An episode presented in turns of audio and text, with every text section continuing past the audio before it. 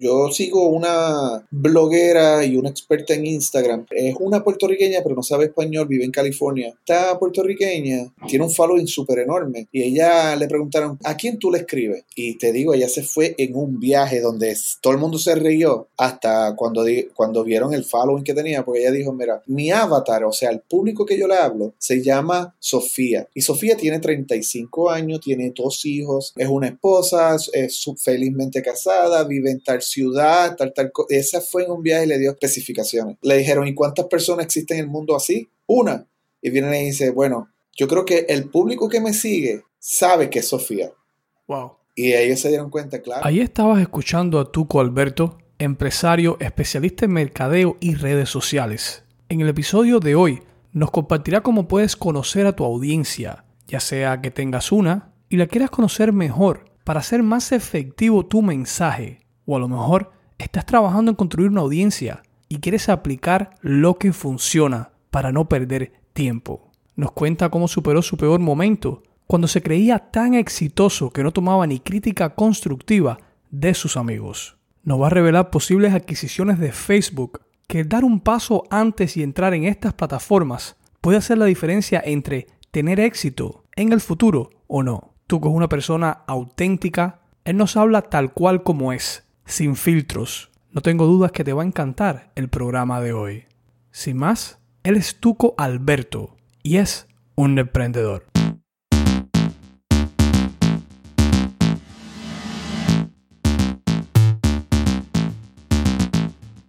Bienvenidos a Netprendedor, el podcast para emprendedores y todos aquellos que deseen tener su propio negocio online, con la ayuda de nuestro maestro Raúl Manuel cual su misión es guiarte a crear y crecer tu emprendimiento digital. Sin más, comencemos con el podcast que dará un giro a tu vida.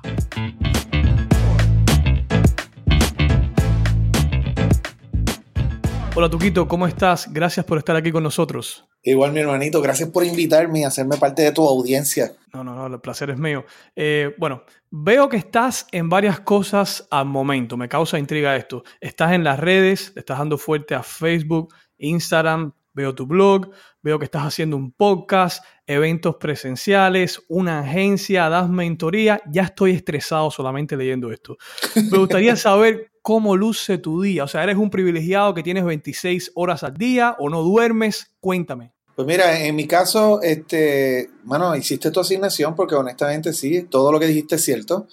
Este, yo creo que tengo el mismo tiempo que tienes tú, Raúl, que tienes un montón de los seguidores de, tu audiencia.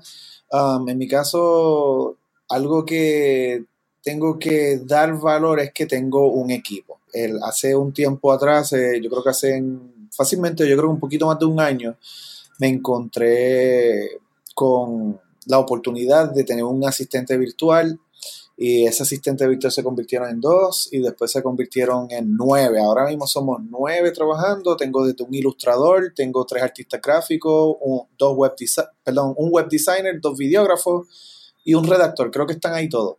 Este, trabajando conmigo. Um, yo propongo las ideas, a veces las proponen ellos y las trabajamos.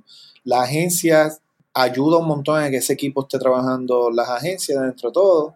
Eh, el podcast es algo que yo hago, pero de igual forma tengo a mi videógrafo trabajando el, extraer el audio para subirlo a la plataforma del podcast. Tengo una redactora que está pendiente de todo.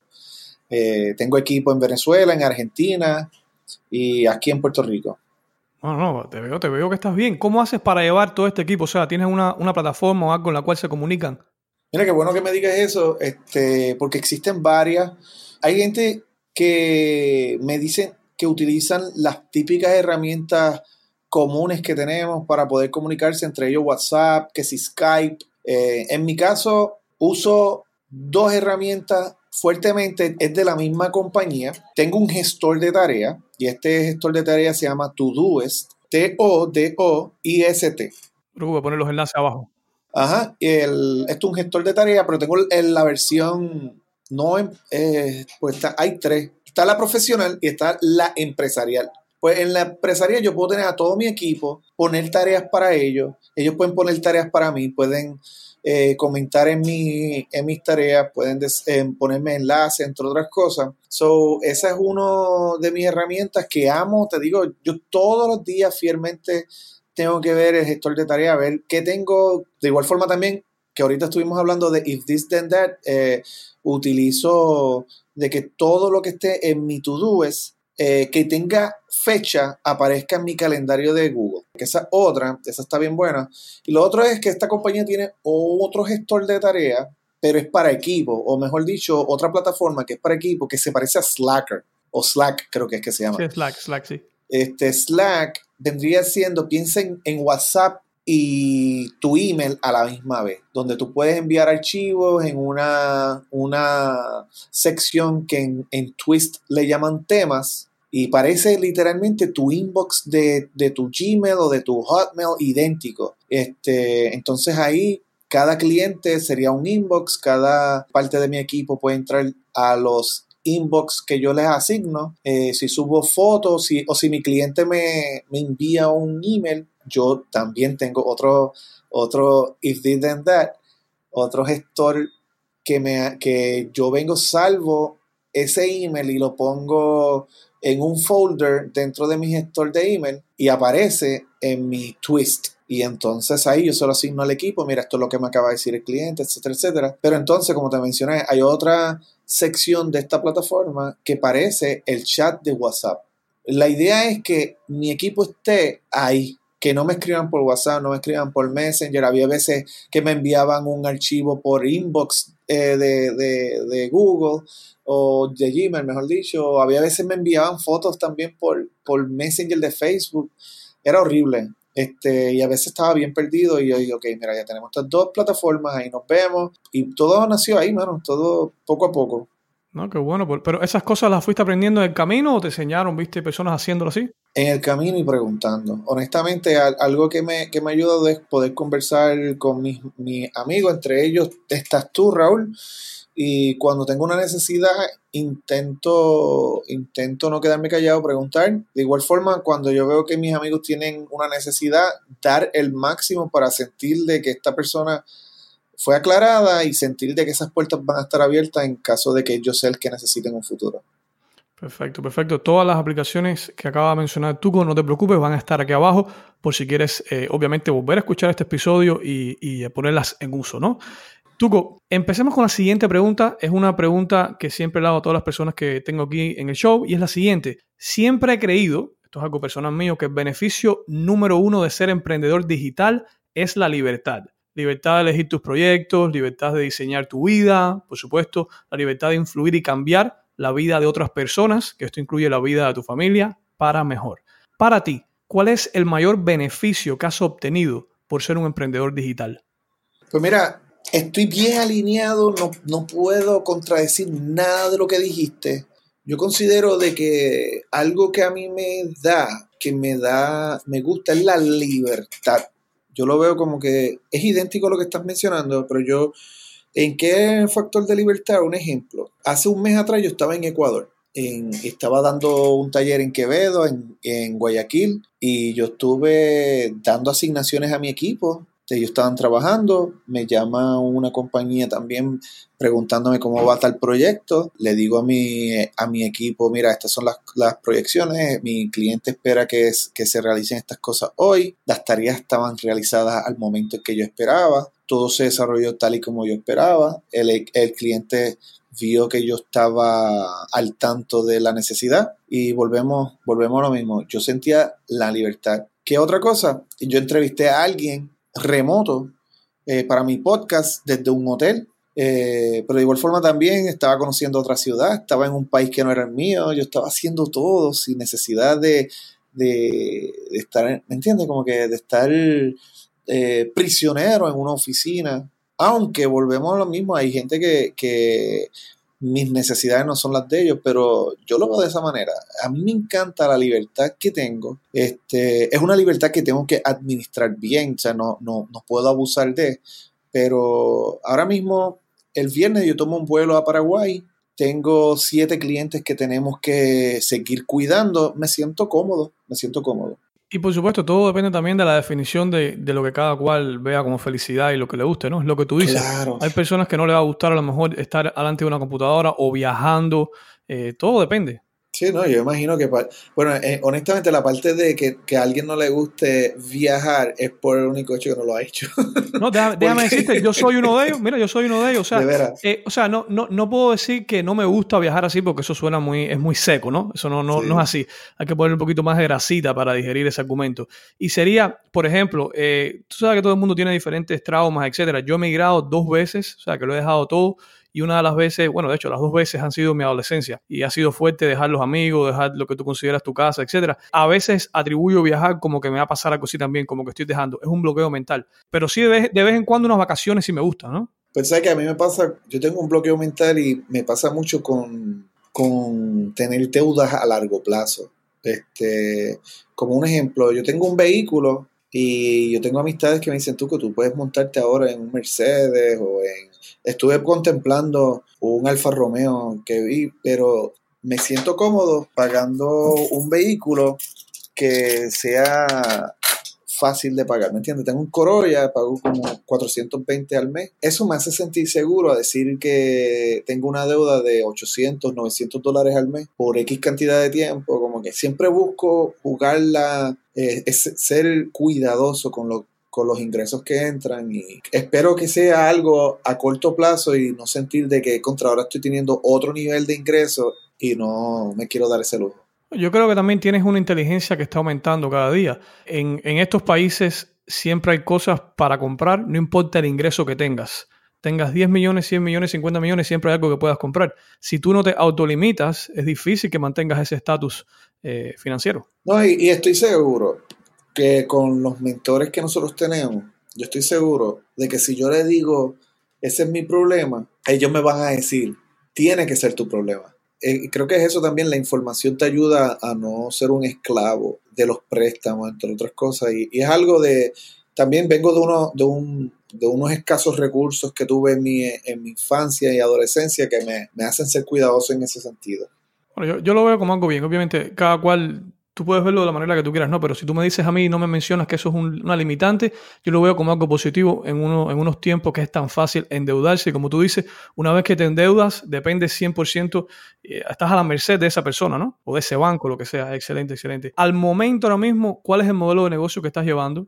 Pues mira, tengo, tengo varios, creo que los mencionaste casi todos, pero yo tengo que admitir que hay dos que están corriendo, como decir, el 80% de los ingresos una es la agencia, esa una, poder manejar las eh, estrategias de marketing de, de los clientes, ese es, ese es muy fuerte. Mi equipo me, me, da esa flexibilidad y es un buen dinero, un buen dinero, clientes que me pagan desde 650 dólares hasta 1500 dólares, que son las, las ofertas que tengo, mensual. Es un ingreso que entra constantemente, rico.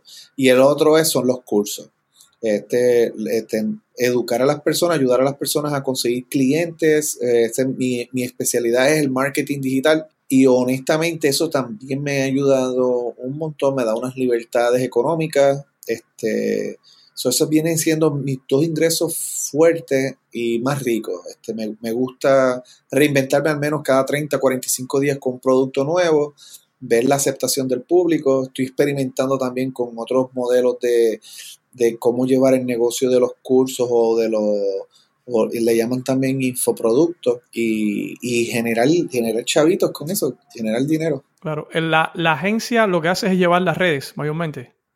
Sí, mayor, en, en, la manera en que yo lo enfoqué aquí en Puerto Rico es que mi agencia es una agencia de marketing enfocada en publicidad paga. So, un ejemplo, eh, no soy un creador de contenido solo, pero tampoco soy un, un el típico manejador de redes sociales que te comentan las publicidad, las publicaciones. No, no soy ese tipo de social media manager. Sí creo contenido, pero mi intención es crear estrategias para atraer clientes. o yo voy a hacer marketing rígido. Perfecto, perfecto.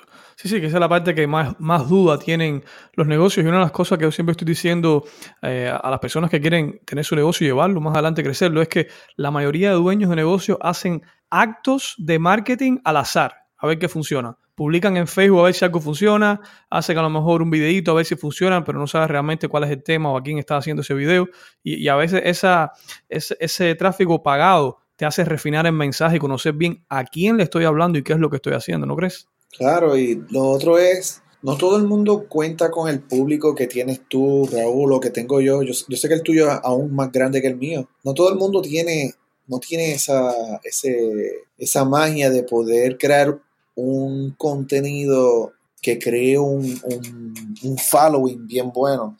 Este, pero de igual forma también no, no todo el mundo tiene un nicho que sea tan atractivo en las redes sociales. Un ejemplo, nadie va a querer seguir una funeraria. Este, ¿Me entiendes? Dale like a una página de Instagram de una funeraria. ¿Quién, quién trae ellos quiere? Eh, podemos ir más allá, ¿me entiendes? Como que hay, hay, un montón de cosas que no, que no son atractivas. Pero entonces poder traerle ingresos eh, eh, es la parte bonita, como decir, ok, pero yo sé que tu público eh, se encuentra ahí. o un ejemplo, si, si tienes un taller de pintar vehículos, yo sé que está tu público ahí. Este, o tienes una farmacia, ¿cómo yo puedo vender un producto a un público en específico? Poderle hablar también con el idioma de esa persona todas esas cositas van bien alineadas a, poder conocer también al que se pueden hacer a través de publicidad paga. Y lo otro es decir, si tú solo tienes mil seguidores, ¿cómo yo puedo hacer que tu anuncio lo vean 50 mil personas cuando tú no tienes ese público? La publicidad paga te va a ayudar en eso. Claro, te, hace saltar esos pasos tradicionales de estar esperando y creando contenido. Y a ver, de la algo que me quedó pensando y tuve que decírtelo porque lo tengo en la mente dando vuelta, y es que dijiste que es difícil que alguien siga una funeraria y me imaginé por un segundo teniendo una cuenta eh, de Instagram de la funeraria diciendo dame like si no quieres morirte o algo así. Eh, y algo así debería ser. Se puede trabajar algo gracioso. La cosa es que no sé si el cliente después quiera pasar un familiar por, por, por tu centro, ¿no? Yo conocí a alguien que hizo una publicidad que era, no queremos que muera, pero si pasa, queremos que sea con nosotros. No, no, así. yo, me reí un montón, yo no puedo ni creerlo. Mira, sí, la, idea, la idea es quedarte en la mente de tu cliente. Estoy seguro que esa persona por lo menos ahora conoce una funeraria. Yo no conozco ninguna. Bueno, algunas cuando manejo, ¿no? Y algunas que he ido, pero no es algo que tengo presente. Eso por lo menos lo hizo estar presente en la mente del usuario, digo yo. Exacto, exacto. Estoy contigo. hablaste, hablaste de varias cosas, de llegar a una audiencia ideal y, y sé que puedes hablarme más de este tema. Si alguien, digamos que está creciendo una audiencia o tenga ya una audiencia, ¿cómo puede llegar realmente a conocer esa audiencia? ¿Cómo se puede hacer ese estudio? ¿Cómo se puede conocer una audiencia? A una audiencia? Sí, yo, yo a veces, yo de la manera en que lo proyecto es que tiene, todo va a empezar a través de un contenido. Y contenido no estamos hablando de que tú vengas, pongas un arte y rápido salgas con el 20% de descuento o, o págame hoy y, me entiendes, o te, lo, o te lo voy a dejar un 50% de descuento o compra uno y te doy algo gratis. Eso no es contenido, eso es un anuncio. Este contenido debe ser informativo, pero también tiene que tener unas características que la persona cuando lo lea sienta que, mira, esto lo crearon para mí, ¿me entiendes? Esto, esto, fue, esto fue creado pensando en, en, en mí yo no sé si tú, tú has tenido a alguien y se ha acercado a ti y dicen, ¿sabes qué? Dios te puso en mi camino. Y lo dicen con esta, hasta que, obvio, hasta cuando, cuando escuchan los precios, de momento ya no, ya no te puse en el camino. Pero cuando dicen esas frases así, que suenan tan profundas, es porque el contenido o, o lo que tú haces está diseñado, o lo ven al menos antes de ver el precio, como que esto lo hicieron para mí. Y eso tiene unas características y yo eh, antes de comenzar te había compartido algunas, este, el, que son ocho en particular. Y eh, una de ellas, un ejemplo que yo pongo bien claro, es el idioma. Vamos a poner, y vamos a hablar con lo del idioma. Y el idioma a veces nosotros pensamos español, inglés, francés, y no tanto tiene que ser así. El idioma puede ser la jerga. Eh, si tú vas a hablar a, a un público joven, tú no puedes venir con muchas palabras de domingo, palabras de adultos, palabras. Mira, ve, con, su parafraseo, con su. ¿Me entiendes? aunque en Estados Unidos esto puede ser un tabú, la comunidad negra también tiene su jerga. El blanco tiene su jerga. El, el, hispano, igual. aquí hubo un compañero que hizo un anuncio para Nesquik y lo, lo realizamos en Puerto Rico. Y este anuncio fue bien exitoso. Entonces lo llevaron a República Dominicana y el éxito no fue igual de marcado que en Puerto Rico. Y lo que hicieron fue que cambiaron el voiceover de la muchacha que estaba hablando para que saliera una dominicana hablando. Y ese simple cambio, o sea, el idioma, ¿me entiendes? Ese, acentito que tú digas, eso es una chica de aquí de mi, de mi país, aumentó la venta y, este, y eso fue con, un producto en particular. Eh, los conciertos, igual, esta misma compañía hace conciertos en Puerto Rico y hace conciertos en República Dominicana. Y él, sabe que es letal de que yo tengo que cambiarle el audio, cambiarle la frase. Aquí en Puerto Rico se dice jangueo, pues entonces, ¿cómo se dirá en, en el país que yo quiero promoverlo? el idioma juega un papel bien importante, pero la edad también juega un papel en el idioma. So, la edad, si yo estoy hablando con, como te mencioné, con los jóvenes, pues yo hablo de una manera, pero si es adulto, yo hablo de una manera. Si le gusta el reggaetón, esa persona, las probabilidades son altas que tengo un idioma bien específico. Pero si es un abogado, yo tengo que ir con una jerga específica para ese abogado. Y, y, y por ahí podemos continuar añadiéndole decisiones. Este, dentro de estos ejemplos también ya te mencioné el lugar, como República Dominicana y Puerto Rico, que son los países que están uno al lado del otro, que de hecho, y a ti te ha pasado también, estoy casi seguro, porque los cubanos también se parecen un montón a los puertorriqueños de este color de piel, los, dominicanos igual, este, la comunidad morena de Puerto Rico es idéntica a la de República Dominicana, este, nos encanta el bailar, o sea, nosotros tenemos el fuego musical por dentro, Latinoamérica en ocasiones nos confunde. Ah, tú eres cubano. No, yo soy puertorriqueño. O a veces me dicen, tú eres dominicano. Y yo, no, no, puertorriqueño. Ah, que habla como dominicano. No, los dominicanos hablan como dominicanos. Lo que pasa es que para ti se parece el, el acento de ellos al mío. Pero yo sé identificarlo. Y ellos como que, ok, ok, ok. Este, pero a mí me pasó en Paraguay. A mí los paraguayos y los argentinos hablan igualito. Y eso es una ofensa para cualquiera de los países. Ellos saben cómo, cómo cambiar, pero es bueno saber esas cosas, ¿entiendes? Este, y así sucesivamente hay unas decisiones. vamos, vamos a ir desde el principio. Ya mencioné el lugar, eh, va a cambiar mucho en las características de tu público. El idioma va a cambiar el, la edad. Te voy a dar un ejemplo de la edad. Eh, Pee Wee Herman. Pee Wee Herman era un actor eh, de teatro era un teatro bien inclusivo, era para personas adultas. El, teatro que él hacía era medio fresco, medio fresco, no fresco de, algo nuevo, sino medio provocativo. Y eh, usaba mucho el doble sentido en este personaje que se llamaba Pee Wee Herman. Pero entonces un canal vio la oportunidad de hacer ese mismo personaje para niños. Y entonces cambiaron muchas cosas de las decisiones que él estaba haciendo. Cómo manipularon ese personaje para que se convirtiera en un personaje para niños. Cómo ellos no permitieron de que esa personalidad infantil de Pee Wee Herman llegara igual a como él la había diseñado y, y, fuera accesible a un mercado que ellos querían atacar gracias a la edad. So, aquí podemos ver también cómo yo puedo hasta manipular decisiones. El gobierno lo hace todo el tiempo con su público. Este, el gobierno, hay esa frase de que el, tu país te quiere pobre, eso juega un papel bien importante a la hora de, de, ganar votos. ¿Por qué? Porque tú eres fácil de ser manipulado. Yo te ofrezco un servicio, ya sea medicina, ya sea comida, ya sea un plan médico, ya sea o educación gratuita. Yo te estoy manipulando. Y, este, y es, es, es una manera en que el gobierno también va a jugar a su favor. So, la edad ya lo mencioné, mencioné. Lo otro son intereses, qué me gusta, ¿Qué, con qué me identifico, qué me gusta. en mis intereses puede ser, si lo ponemos llevar en las redes sociales, es aquello comparto, aquello le doy like. Pero en la vida social, ¿qué lugares yo frecuento? ¿Qué barra, qué pop, qué antro a mí me gusta beber o compartir? ¿Qué música yo disfruto en X lugar? Eh, soy religioso comparto cosas con la religión, eh, los domingos siempre voy a la iglesia. Todas esas cosas van a jugar algo con mis intereses, pero en las redes sociales se nota mucho más fácil, porque tú le das like, compartes, entras a grupos eh, donde están esas comunidades, entras a páginas de, de negocios con esas comunidades, en Instagram pasa lo mismo, en YouTube pasa lo mismo, tú sigues a las cuentas que tú te identificas. Si tú sabes cómo tu público se comporta, mejor todavía a la hora de, poderle hablar. Demografía es otro de los datos. Yo, yo creo que llevo seis. La demografía vendría siendo eh, si yo estoy casado, si estoy soltero, si soy blanco, si soy negro, si estudié en una escuela en particular, este, porque, o sea, todas esas cositas van jugando un papel, la demografía. Um, y lo otro es comportamiento, que es comportamiento, cosas que yo, con las que me identifico, aunque no sean de mi interés. Un ejemplo, a mí no me interesa estar hablando de Apple, pero todos mis productos son Apple.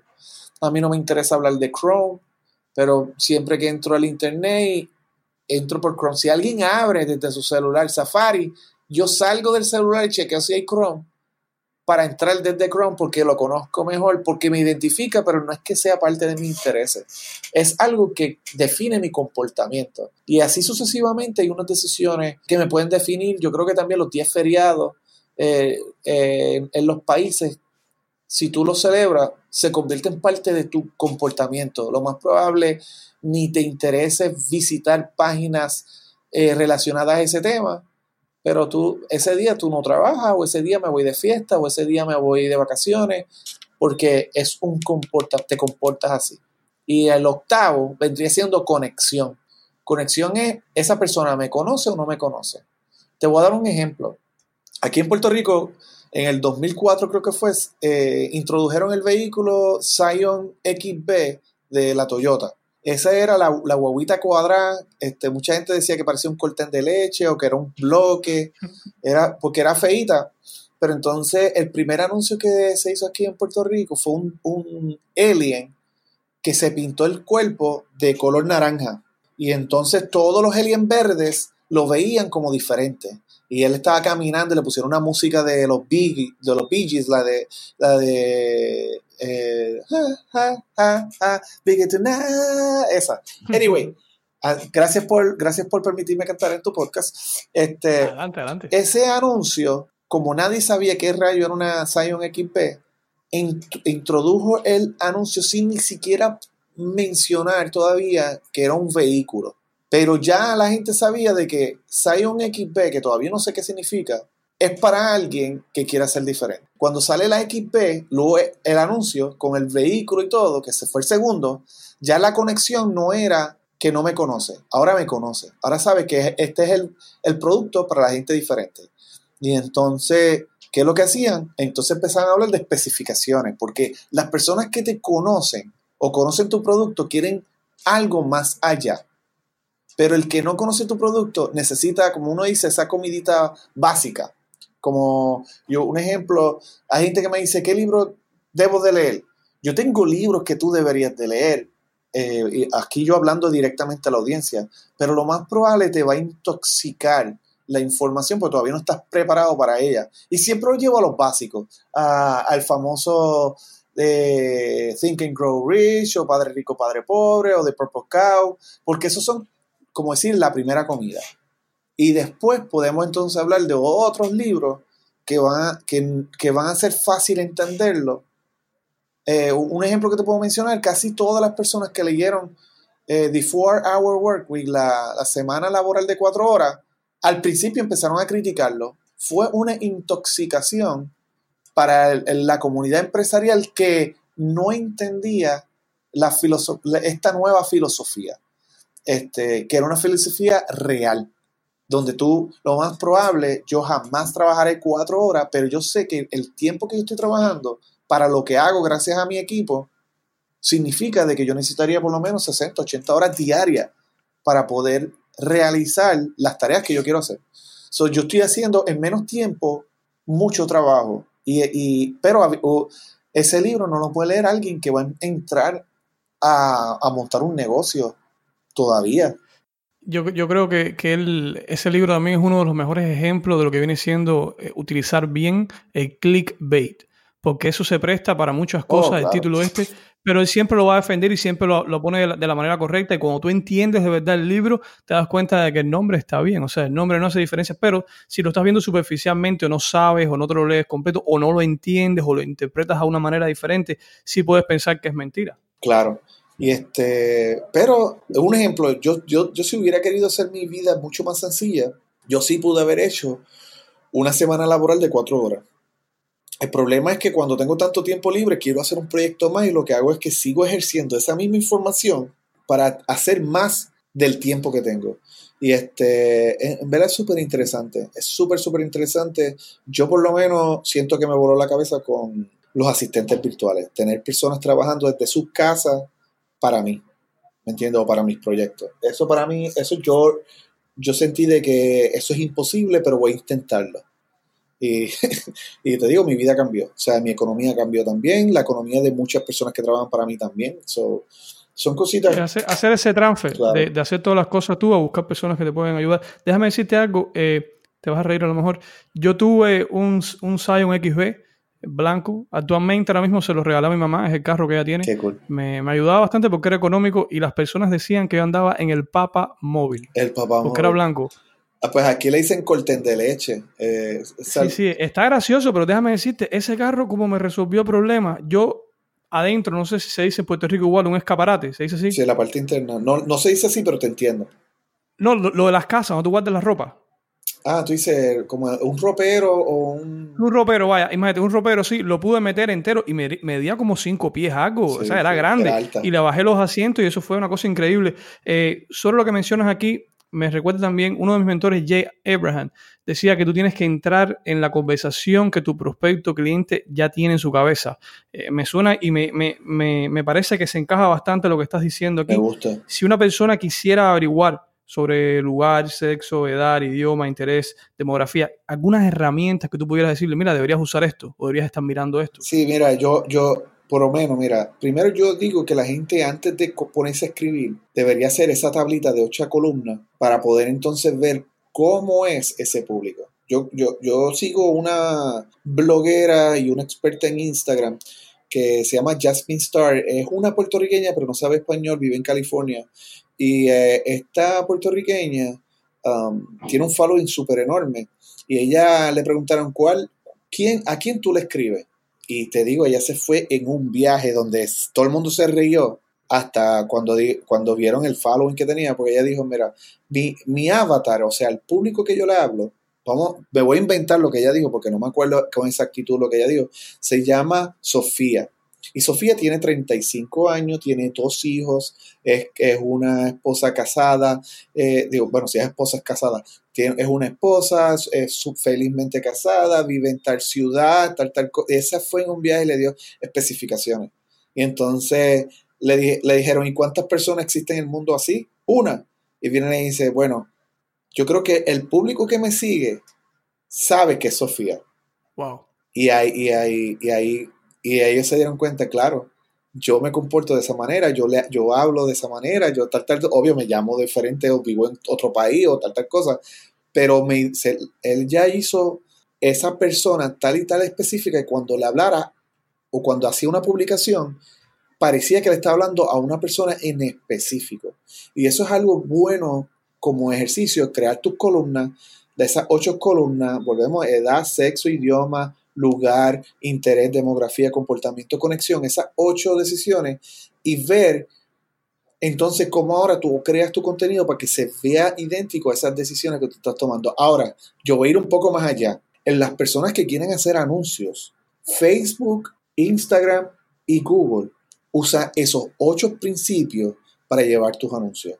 So, si tú quisieras hacer un anuncio en Facebook, y, tú vas a usar la plataforma de marketing paga, tú simplemente entras a esa plataforma y te va a dividir las decisiones por esas ocho decisiones. Eh, ¿Qué edad tiene el público que tú quieres llegar? Un ejemplo, de 20 a 45 años. Y ya automáticamente Facebook te va a decir, en Puerto Rico hay tantas personas con esas mismas cualidades. Eh, quiero que le guste, quiero que, que, se vaya a casar, porque lo más probable es fotógrafo de boda. Este, so, eh, los intereses quiere decir que está visitando páginas de negocio de, vestidos de novia o, de, o de hoteles con salones de actividades. O de, pues entonces ya eso cae como intereses. Su demografía está en una relación o comprometida. ¿Qué edad tienen? Vamos a pensar, quieres casar novias de 23 a 45 años. Este, el lugar eh, va a escoger que vivan en Punta Cana, en República Dominicana. Este, y Tú decides eso y Facebook te dice, ok, con un presupuesto de 10 dólares diarios, yo te voy a permitir llegar a 40 mil personas que tienen exactamente esas necesidades que tú estás teniendo. Google hace lo mismo de una forma diferente. Y Google, obvio, como es propietario de YouTube y Facebook como es propietario de Instagram, esas otras dos plataformas también pueden eh, recibir promociones gracias a eso. Conexión, ¿qué significa conexión? ¿Me conoce o no me conoce? Así sencillo. Conexión en tu Colberto, mi página de Facebook. Si alguien me escribió, perdón, si, eh, yo quiero hacer un anuncio, eh, yo puedo hacer que mi anuncio solo le llegue a mis seguidores. O puedo hacer un anuncio para personas que no me conocen y excluir a mis seguidores. Y, este, y, y volvemos a lo mismo. O sea, ya yo, yo sé cómo hablarle al público que no me conoce, yo sé cómo hablarle al público que me conoce. Excelente, excelente. Si tuvieras que utilizar una palabra ahora mismo para resumir el estado de tu negocio actual, ¿qué palabra fuera? Todavía estamos en crecimiento, mano. Crecimiento, aprendiendo. Este, yo creo que es la manera en que veo, que veo mi negocio. Tengo una frase que creo que salió accidentalmente de mí, y me encargué que no se me olvidara y es que hubo una vez una persona que me dijo, contra, si tú eres el experto en marketing, ¿por qué me estás preguntando a mí? Y yo le dije, yo soy un excelente líder, pero yo soy un excelente líder porque soy un excelente estudiante. En estos momentos yo estoy aquí para que tú me enseñes. Y me, yo me dio un abrazo y me dijo, wow, me callaste la boca. Y yo, no, yo, yo, yo ¿sabes que Estoy sorprendido porque ni, ni me imaginé que iba a contestarte de esa manera, pero siempre, siempre, inclusive, bueno, te digo, yo tengo a mis amistades que son influyentes y cuando me preguntan algo les doy el valor que conllevan porque sé que en ese momento ellos se están convirtiendo en estudiantes, aunque son líderes. Y el día que yo necesito, abiertamente les digo, mira, tengo un problema que yo, yo sé que tú eres la persona indicada, eh, me gustaría conversar contigo, si me regalas 5 o 10 minutos, este, y, y siempre abro con la misma línea, te estoy preguntando, pero yo quiero que tú entiendas de que el día que tú me necesites, yo me voy a comportar de la manera en que te vas a comportar ahora. Así me aseguro de que si esa persona tenía eh, la, eh, eh, la guardia harta de, espérate, que este me va a preguntar, se sienta cómodo que, ok, si, si, si, él va a ser accesible conmigo, pues yo voy a ser accesible con él. Y, y, cumplo con mi palabra y, cuando quiero aprender me convierto en un estudiante y pregunto con ganas. Pregunto un montón porque lo, lo, realmente necesito convertirme en un mejor líder. estoy en una etapa todavía de aprendizaje, quiero aprender a automatizar más muchas decisiones del negocio, muchas decisiones de los cursos que estoy realizando. Eh, estoy reestructurando también la manera en que voy a hacer contenido. Siento de que el contenido que estoy haciendo todavía necesita mejorar. Este, por ahí, mano, yo creo que todavía estoy en un pleno crecimiento. Me gusta, me gusta esa perspectiva que tienes. Una de las cosas que yo hago eh, cuando voy a enseñar un curso o voy a dar una clase es le digo a las personas, ahora mismo tienes puesto una gorra, la gorra tuya es de experto. Quiero que te quites esa gorra y te pongas la gorra de estudiante. Como para, un, como para hacer un cambio, por decir así, algo fisiológico, ¿no? Y, y, honestamente me, ha ayudado, o sea, me ha ayudado a, a decirle a las personas, este es el momento de que se pongan a aprender. Me gusta. Y tenerlos con esa actitud. Es, genial, genial lo que acabas de decir, es genial. Y opino igual que tú y estoy de acuerdo. Este, eh, y de igual forma, creo que socialmente nos han criado o, no, o nos hemos desarrollado con que yo no necesito la ayuda de nadie, pero tampoco me preguntes. Y a veces también lo vemos a la hora de cuando queremos hacer el acercamiento de los, los infoproductos que vendemos a comunidades que realmente lo necesitan, cuando en ocasiones dicen, sí, yo sé, eh, esa es la manera en que tú lo haces y no la manera en que yo lo hago, este, esa, esa, guardia alta se convierte en este soldado a la defensiva. Y, este, y es algo que, esas conversaciones de anticipadas ayudan a que, a que entiendan de que, de que, mira, yo he, estado en tu posición de preguntar, este es el momento ahora de tú preguntar. Un ejemplo, en caso de, ¿entiendes? Este, pero es todo, todo es, un, es algo bien interesante. Este, pero es bueno, es bueno lo que tú acabas de hacer sobre lo de los sombreros, porque le, le, exige a esa persona que, a que aprenda.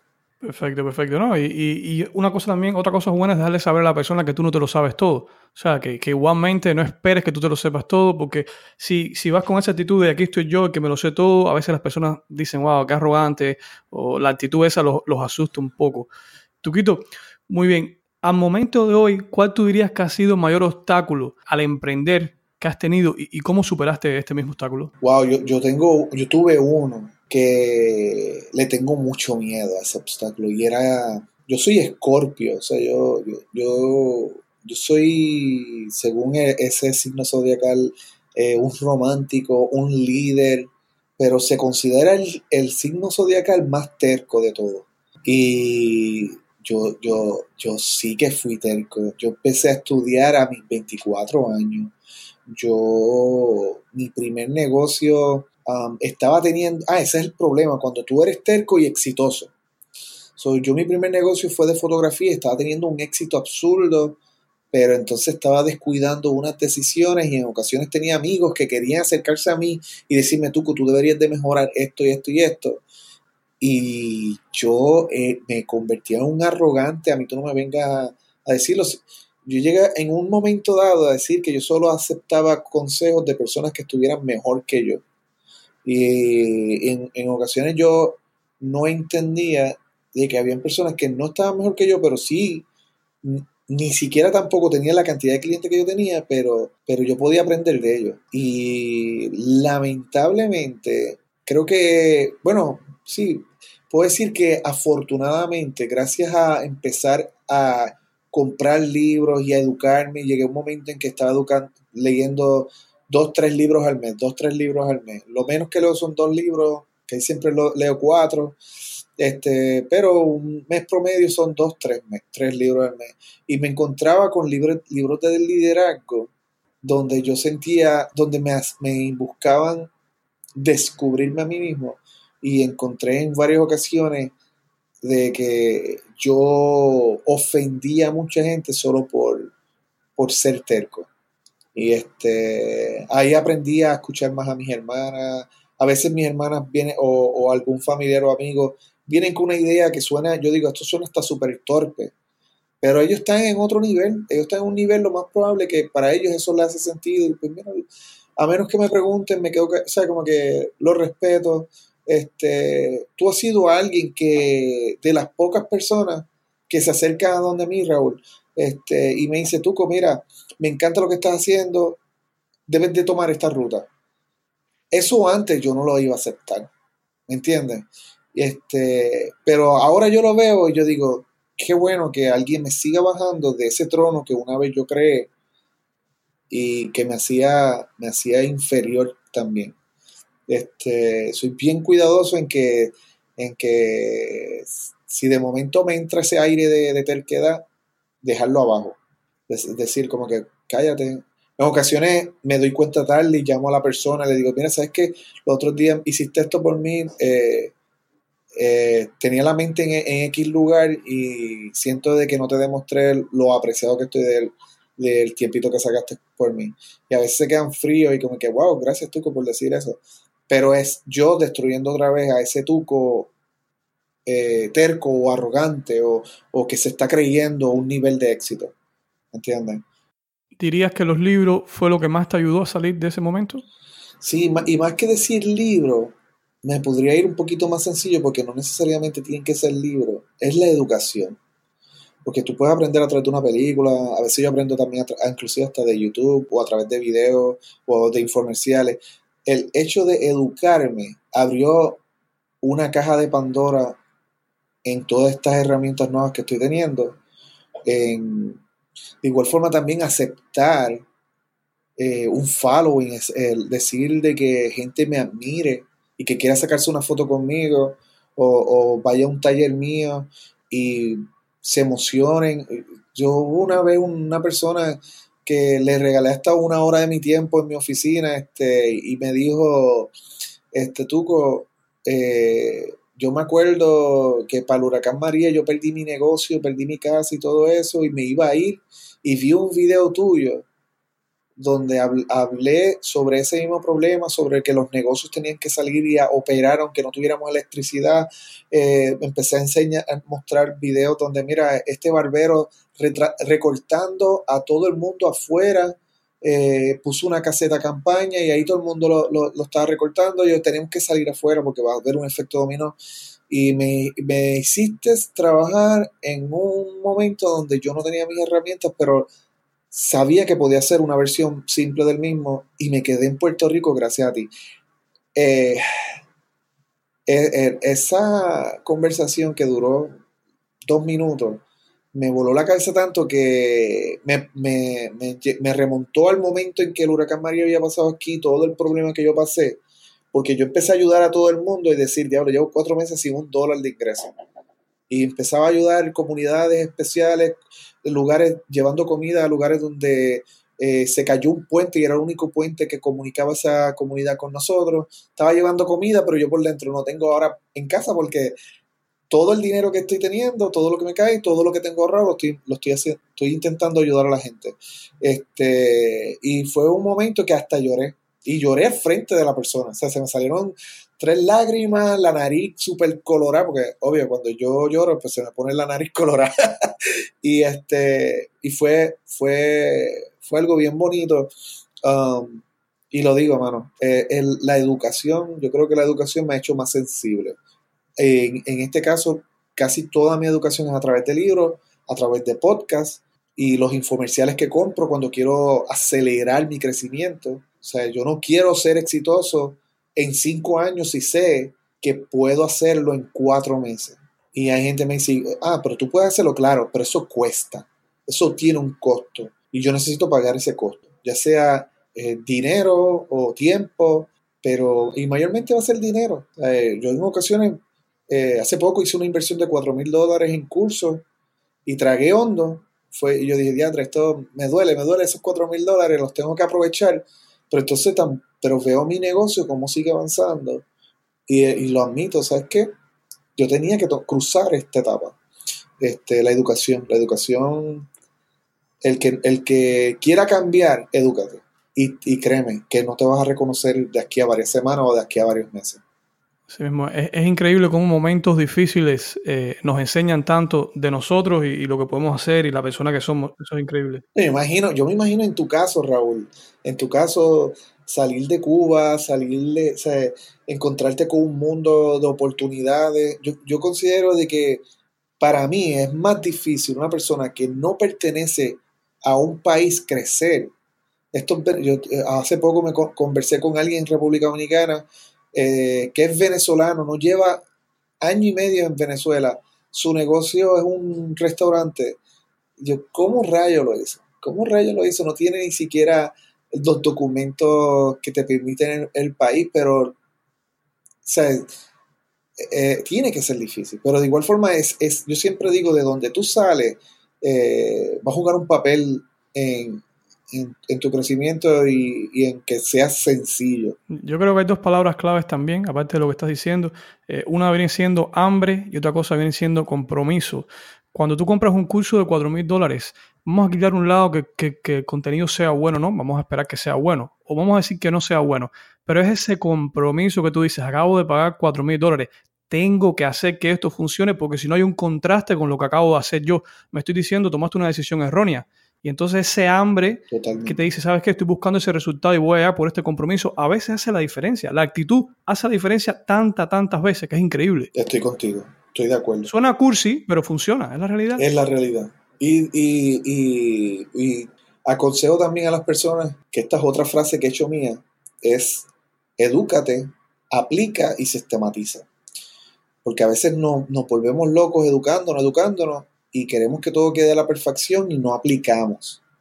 Nos volvemos, ¿me, entiende? Como que no, no aplicamos lo que aprendimos.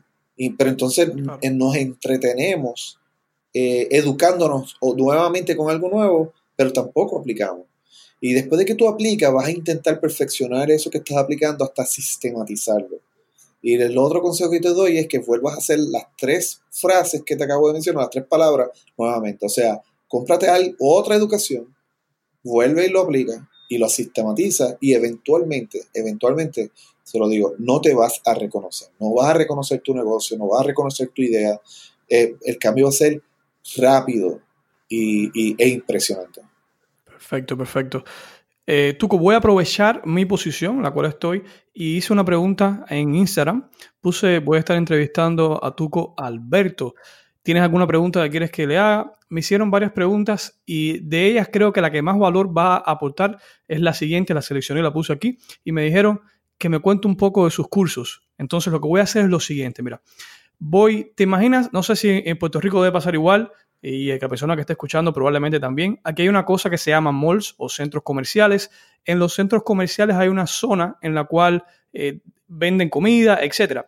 En esas zonas, se estila mucho aquí en Estados Unidos, una vez más, probablemente en tu ciudad también, que hay personas dando pequeños ejemplos, samples de la comida que hay.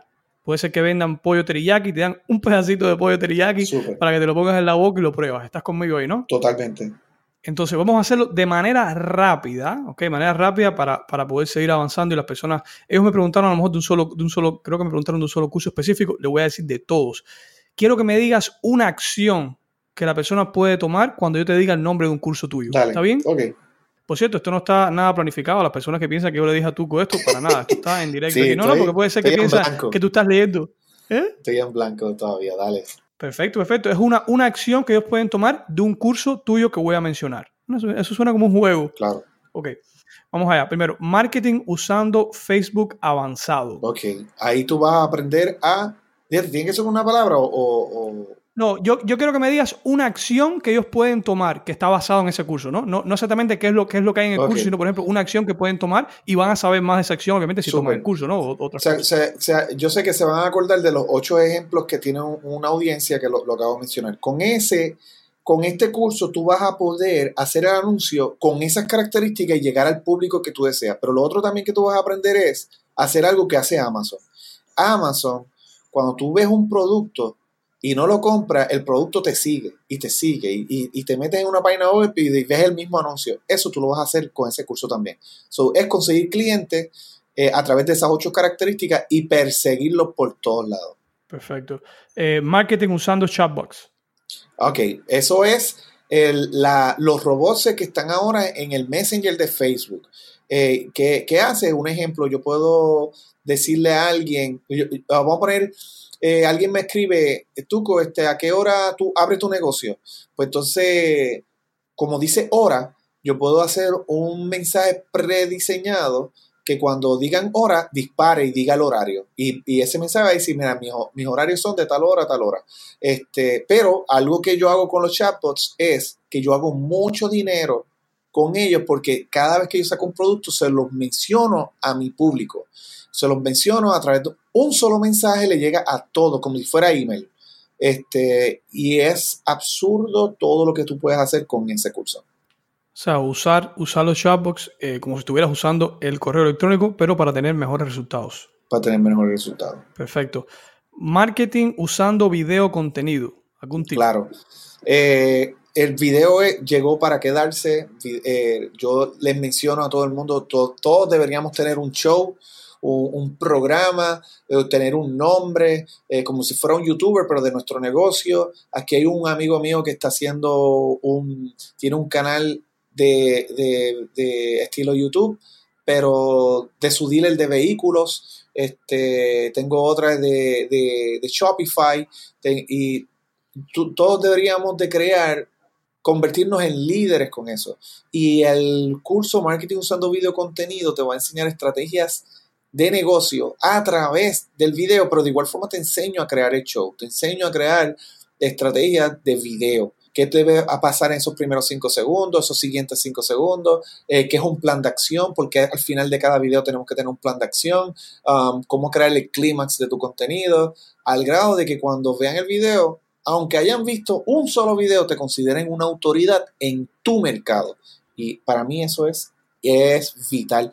A ti, Raúl, tu contenido no tenía sentido si tú no hubieras hecho esos videos. Este, no ibas a tener following. Yo no iba a tener seguidores si no fueran por mis videos. La gente a mí me ve como una estrella. Aquí en Puerto Rico me ven como una estrella por mis videos. Es porque por, como hago videos estilo YouTube, pero de consejos de negocio. So, eso, a eso yo lo llevo con marketing usando video contenido. So, ¿Le recomiendas a todo el mundo usar video? Todo el, todo el mundo deberíamos tener un, un, algo relacionado a ese tema. Excelente, excelente habilidad también para aprender. Eh, marketing en tiempos de crisis. Ah, este como tal pudiera ser, mira, mira lo interesante también de cuán, cuán bueno debe ser el nombre de tu curso. Porque ese curso antes se llamaba eh, marketing básico. Nadie lo quería comprar. Después le puse marketing 101, eh, 101, o sea, como que el famoso. te lo juro, vendí un curso. Después le cambié el nombre, Marketing en tiempo de crisis. ¿Por qué Marketing en tiempo de crisis? Porque ahí, cuando tú estás en una crisis, ahí es que tú sientes de que yo tengo que aprender marketing. So, no sabes tres pitos sobre marketing, sobre cómo conseguir ese cliente. So, yo te voy a enseñar el fundamento y el título. Mira, te digo, ese cambio nada más que yo hice con el título, hice un webinar. El, el primer webinar que yo hice con ese nombre, vendí 71 cursos en 45 minutos hora y media. Vamos a poner hora y media. 71 cursos. Yo vi, vendí, o 71 personas me compraron el curso en vivo. Porque ahora ya yo puse un nombre que suena hasta cierto punto medio sensacionalista, pero representa el lugar donde ellos se encuentran. So, marketing en tiempo de crisis es el fundamento del marketing. Te voy a enseñar, yo lo divido en tres fases, que lo aprendí de Michael Port. Eh, y las tres fases es eh, fundación, alcance y credibilidad. Y ver en qué posición tú te encuentras, dónde puedes reforzar, dónde tú puedes tomar decisiones eh, a largo plazo, entre otras cosas, o mejorar algunas decisiones que tú estás tomando dentro de tu negocio. Y eso automáticamente va a mejorar el alcance que tú estás teniendo con tus clientes. Perfecto, perfecto. Y es básicamente aplicando lo mismo que estabas diciendo anteriormente, que es conocer bien a tu cliente para poder hablarle directamente a él. Eh, por cierto, voy a poner el enlace a todas estas cosas abajo aquí para que puedas acceder y conocer más. Eh, estamos llegando a la última parte del podcast. En esta parte, Tuco, vamos a abrir tu caja de herramientas un momentico y saca un martillo y date en el dedo pulgar. Ah, estoy jugando, estoy jugando, estoy jugando. Vamos a abrir tu caja de herramientas un momentico, pero la caja digital. Dale. Vamos a ver ¿Cuál es la herramienta digital que más contribuye a tu éxito como emprendedor? Facebook, mano. Y hay gente que me dice, no, Instagram. Facebook, Facebook, Facebook, Facebook es el, Power Editor, que es la herramienta para poder yo hacer eh, mis anuncios. Como puedo llegar a Instagram y eventualmente vamos a llegar a WhatsApp, porque eso va a pasar. Eventualmente vamos a llegar a WhatsApp. Este, eh, me vuela la cabeza, me vuela la cabeza todas las oportunidades. Otras cosas que vamos a estar viendo eventualmente también es que, que la plataforma de Facebook también va a llegar a, Spotify, que también son, son quiero, quiero que lo vean de eso. todo lo que Facebook compre se va a convertir en un medio para que nosotros mercademos. Nosotros somos la comunidad más importante de, de Facebook. Ahí la comunidad está completa la plataforma está bien estructurada para saber todas esas ocho características que pedimos del, público. So Facebook, para el día que Facebook muera, yo me voy a, me voy a asustar un poquito. Como que, ok, ¿qué tengo que hacer? Este, estoy en contra de la corriente, estoy a, porque te digo, es mi herramienta número uno. No, Zuckerberg es un genio. Difícil que eso muera y si eso muere no va a morir tan fácil así. Sí, no, no va a ser tan fácil. Es como decir Microsoft, que la gente pensaba también que iba a morir eventualmente. Eso se quedó. Se quedó para, para, o sea, ya es parte de nuestro ADN. Igual como el email marketing, eso se quedó, eso va a estar siempre. Sí, una, otra forma que lo veo es lo siguiente, cualquier herramienta que mi abuelita pueda usar es difícil que se vaya y mi abuelita está todos los días en Facebook. Súper. Así que interesante. Tuquito, ¿alguna herramienta no digital que contribuye a tu éxito? Ok, yo encuentro, esta, esta es, yo creo que es una mentalidad más que una herramienta y es buscar la manera de compartir con personas que le puedan dar valor a lo que yo hago. O el, podemos decir redes de mercadeo, networking, podemos decir que simplemente un hangueo con tus amistades o salir por ahí con varios amigos, y con, pero que sean amigos estratégicos, amigos que vayan a darle valor a tu negocio, pero de igual forma, he tenido también otro tipo de networking o red, de mercadeo donde yo me aseguro de ser esa herramienta que ellos necesitan. O, y, tengo otros que yo quiero que ellos sean la herramienta que yo necesito. So, yo estoy, yo estoy, soy, soy bien cuidadoso, más que soy bien sociable. Me gusta compartir con personas que conozco, eh, me, disfruto eh, irme de, cerveza y, compartir con amistades, panas, nosotros lo decimos aquí en Puerto Rico. Um, para mí eso es bien necesario, pero cada vez que eso pasa, que yo voy a un evento y comparto con personas, me pongo a dialogar, yo termino con un cliente nuevo. O termino con alguien donde yo digo, uff, me gustó su proyecto, quiero ser o un inversionista en su proyecto, o quiero ser, eh, ver cómo yo puedo darle valor a su proyecto. So, yo considero que deberíamos de comportarnos de esa manera, buscar la manera de cómo darle valor a otras personas y, estar en esos lugares donde tú sabes que tú eres la pieza importante para ellos. Perfecto, perfecto. Eso me recuerda eh, una de las cosas que menciona mucho el, el polémico Tai López y es la ley de 33, de que siempre debes estar andando con personas, 33% de las personas que tú andan deben estar peor que tú, por decir así, 33% igual que tú y 33% mejor que tú. Súper. Puedes ver de muchas maneras, es interesante eso. Mencionaste algo también, hablaste de cerveza, ¿cuál es tu cerveza favorita ya que estamos hablando del tema? Pues bueno, aquí la Henneken. Henneken, oye, ¿te gusta fuerte? ¿Te gusta fuerte? Me gusta, pero me gusta también ver probar las que nunca he visto. O sea, aquí le dicen cervezas artesanales, que son las cervezas que no son reconocidas, pero lo más probable son de una familia o de una pequeña compañía que está empezando. Siempre busco ver ese tipo de cervezas que no, que no conozca y me gusta. Pero mi bebida favorita es el whisky. So, el, me gusta el Black Label. Igual también, cada vez que veo un, un, whisky que no conozco, eh, me compro una botellita, no, no soy tan bebedor, a veces una botella me puede durar tres semanas. O que es como que es para sus ocasiones. ¿Con cuántas cervezas más o menos te tomas y empiezas a hacer un live que después te arrepientes mañana? Ah, yo soy una mierda. Yo en, menos de cuatro cervezas ya yo estoy diciendo estupideces. Ah, económico, eres cuatro cilindros, económico, económico entonces. Está bien, está bien. Eh, muy bien. Anteriormente te pedí la palabra que usarías para resumir el estado de tu negocio. Me dijiste crecimiento. Cuando vamos a hablar en un año ¿Cuál quisieras que sea esa palabra? Wow, qué cool, mano. Este, yo quisiera siempre estar creciendo, sí, eso es una. Este, estoy, estoy buscando un, yo quiero tener una ganancia ya de antemano, aunque me tarde cinco años, este, solo porque me va a dar mayores libertades. Um, quiero llegar a esa meta, eh, o, o, lo más cercano a, o sea, a mí me gustaría llegar a las siete cifras. Tengo la capacidad, tengo, estoy educándome, eh, sigo mentores en, en, eso específico. So, yo creo, quiero llegar a esa meta. So, creo que la palabra crecimiento va a seguir ahí, pero sí quisiera tener un logro, un logro simplemente para obtener unas libertades, pero de igual forma también poder, yo quisiera ayudar más. Eh, y, y alguien, yo no sé quién es el que lo dice, pero hay alguien que dice, creo que Dan Locke este, si tú quieres ayudar, por favor, no te pongas a ayudar cuando estés quebrado. O sea, como que yo quiero ayudar y decir como que, mira, vamos, un ejemplo, tengo amistades que están yendo a Haití a, ayudar a comunidades, que este, a, veces les doy lo que puedo. Este, son, son cantidades razonables, pero a mí me encantaría tener mayores libertades. estoy, estoy, estoy en búsqueda de ese número, eh, porque tengo la capacidad, tengo el conocimiento, tengo los mentores, tengo que hacer las inversiones también necesarias para poderlo hacer, pero vamos, vamos por esa ruta. So, yo quiero que ese reto, aunque me tarde cinco años, ¿verdad? Es, que es la cantidad de tiempo que me, me, me, puse. Eh, me quedan cuatro, porque eso fue el año pasado que yo dije, aunque me tarde cinco años, yo quiero, yo quiero lograr que mi negocio llegue a ese número, a las siete cifras. Perfecto, perfecto, bien interesante.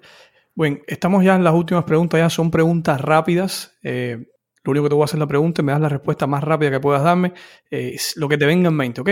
Y empezamos con la siguiente. ¿En qué no eres bueno? Este, wow, en qué yo no soy bueno. Un montón de cosas.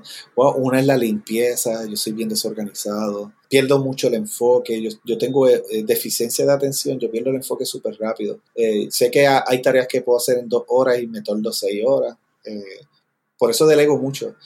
Pero yo creo que todo eso, mano. O sea, yo no soy bueno en muchas de esas cosas. Pero de igual forma, hay gente que se ríe cuando ven mi carro y dice, diablo, tú eres un puerco, porque mi carro puede estar tres meses, cuatro meses sin lavarlo.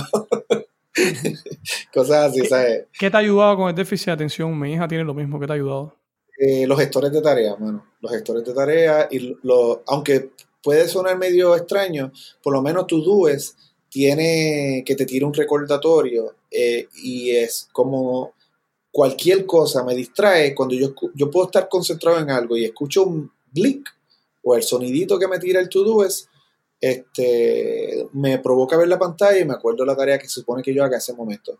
So, los gestores de tareas a mí me ayudan un montón, un montón. Y de igual forma también entenderme.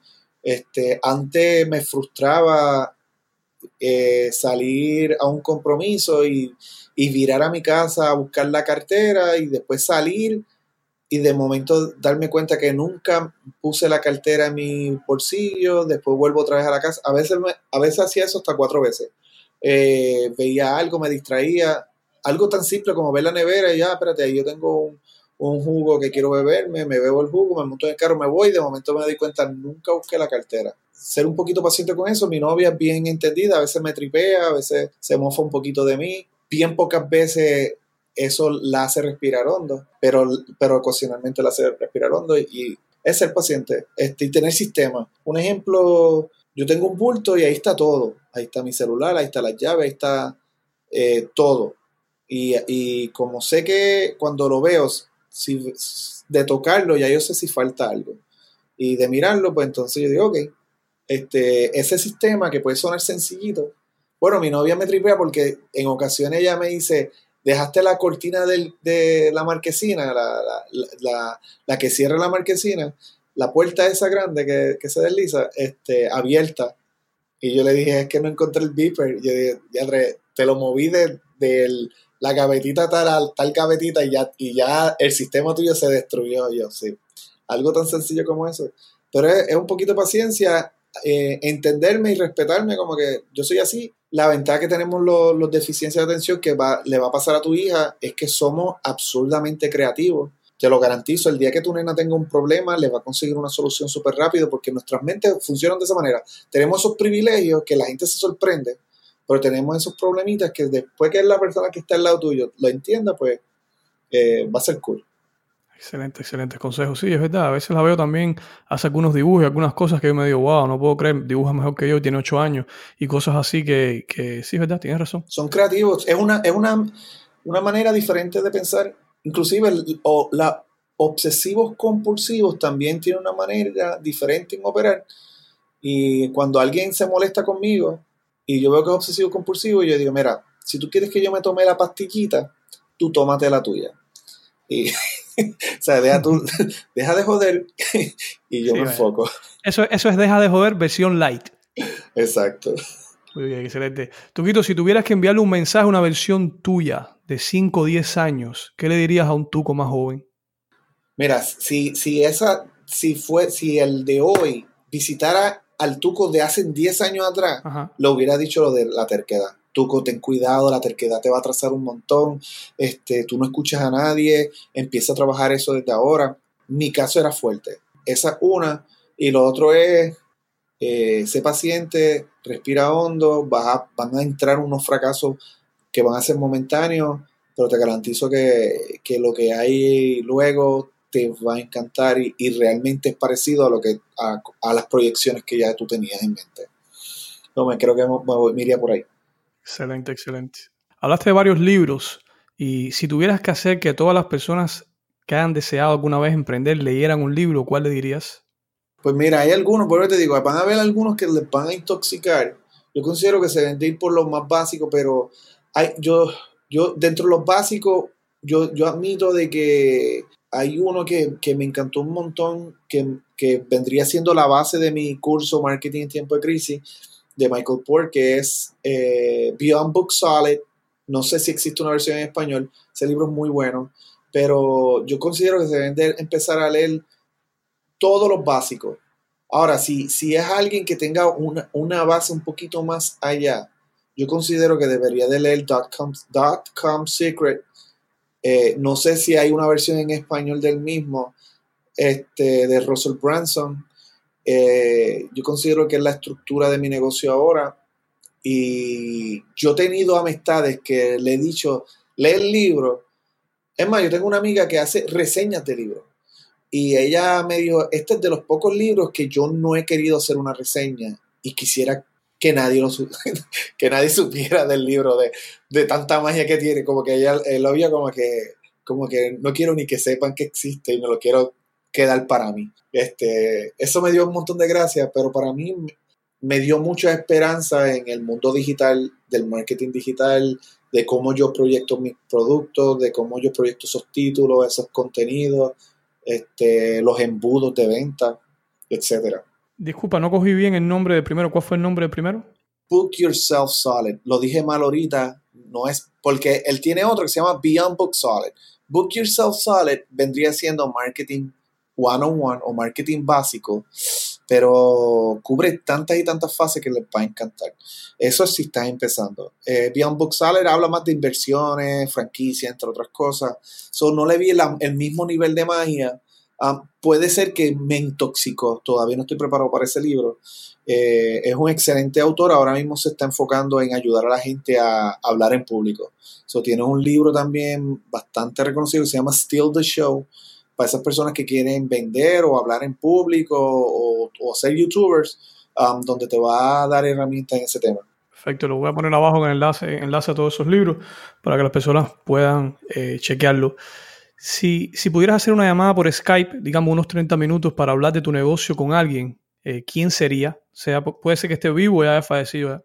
Pues mira, si, si, fuera un producto, estoy por sacar un producto que todavía ni me atrevo a mencionar nada del tema, este, eh, me encantaría con Steve Jobs. De igual forma, si yo fuera a hablar de embudos de venta, que yo siento que en un futuro voy a poder tener la dicha de sentarme con él, obvio, estamos hablando millones luego, este, si logro mis siete cifras, lo más probable voy a poder. Um, eh, y, es, y, es, Russell Branson, a mí me, me emociona un montón él a mí me encanta. Eh, soy parte de su culto de, seguidores, pago los mil dólares mensuales, digo, mil dólares anual eh, del, evento presencial que él tiene en, Nashville. Eh, igual a mi novia se lo pagué, tenemos que estar los dos allá enfocados. Um, so, él sería alguien que yo diría, mira, me gustaría que vieras esto y mira mi negocio y jálame las orejas y dime qué debo de mejorar o qué rutas tomar. Perfecto, perfecto. Eh, última pregunta, Tuquito. Imagínate que estás arriba de un escenario, un auditorio, donde miles de personas en la audiencia te están escuchando, tipo eh, Russell Branson. Y todos quisieran, lo que tienen en común es que todos quisieran ser emprendedores. Tú te acercas al micrófono para hablarles, tienes unos 10 segundos, ¿qué les dirías? Pues lo, ya lo mencioné. Edúcate, aplica, sistematiza. Eso, es algo que tienes que hacer. Educarte, aprender, eh, aplicar lo que aprendiste, aunque, aunque te quede horrible. Tienes que hacerlo, tienes que aplicarlo, olvídate. De que te critiquen luego. El video, primer video que tuvo que haber hecho Raúl Manuel tuvo que haber sido horrible visualmente, pero lo hizo. ¿Entiendes? El mío, el mío salió un año luego, porque no me atreví a enseñarlo. Y, volvemos a lo mismo, tenemos que aplicar. Y luego de aplicar, tenemos que buscar la manera de que se convierta en un sistema. De que si, si vamos a hacer videos que todos los lunes van a salir, todos los lunes tiene que salir. Si, si vamos a, a vender tortas en, en, en, X lugar y decidimos que va a ser un día sí, un día no, un día sí, un día no, tú tienes que estar allí. Tienes que aplicarlo. Y después volvemos otra vez a empezar desde cero. Ah, ok, ¿qué es lo nuevo que me tengo que aprender? ¿Qué es lo nuevo que tengo que, aplicar? ¿Qué es lo nuevo que tengo que sistematizar? Perfecto, perfecto. Tuquito, ¿cuál es la mejor forma, alguien que ha estado inspirado por lo que hemos hablado, que se ponga en contacto contigo, que pueda saber más de ti? Eh, cualquier método, email, Facebook, Instagram. No, no. De hecho, yo no estoy seguro si en YouTube tú puedes enviar un mensaje privado, pero mis plataformas Facebook e Instagram súper super cool y mi página web en confianza. Perfecto, todo esto va a estar aquí abajo del episodio. Por YouTube puedes mandar mensajes al, email que tienes puesto tú en la cuenta. Sí puedes hacerlo, pero, pero realmente no sé hasta qué punto sea algo... O sea, te digo, pocas personas escriben por ahí, porque pocas personas ni siquiera conocen que puedes hacer eso. Yo encuentro que eso es algo que me, da vergüenza de YouTube, como el coño lleva más de 10 años ya y todavía es la hora que no ha hecho un inbox. O, o casi siempre la gente que van a escribirte tienen que hacerlo en Twitter. Como que... Así es. Eh, Tuquito, gracias por haber estado aquí. Gracias por todo lo que compartiste con nosotros hoy. De corazón, de verdad, sé que eres una persona transparente y siempre estás eh, hablando y compartiendo las cosas que estás viviendo y te agradezco por eso de corazón. No, mano, gracias, gracias, gracias, gracias. Un abrazo y, y eres mi hermano eh, o sea que esto no es ni siquiera algo de negocio. Así mismo, y quédense pendientes que probablemente vamos a estar haciendo cosas juntos que les va a gustar a ustedes. Espero hayas disfrutado tanto como yo de esta provechosa conversación con Tuco. Si quisieras contactarlo y acceder a todos los recursos y enlaces que él mencionó, puedes verlos directamente entrando en netprendedor.com barra diagonal 5. Una vez más es netprendedor.com barra 5. El enlace directo lo puedes encontrar abajo en las notas del show. Si te gusta este podcast, déjanos saber escribiendo una evaluación en iTunes y suscribiéndote al show. Como siempre, agradezco tu sintonía y el estar hasta el final del episodio. No te vas a querer perder el próximo. Te envío un fuerte abrazo. No me despido. Tu amigo, Raúl Manuel. Gracias por acompañarnos en este episodio de Netprendedor. Es un honor ser parte de tu formación hacia el éxito online. Si deseas ser parte de nuestra academia exclusiva para emprendedores, donde te enseñamos y apoyamos en tu transformación, visita netprendedor.com.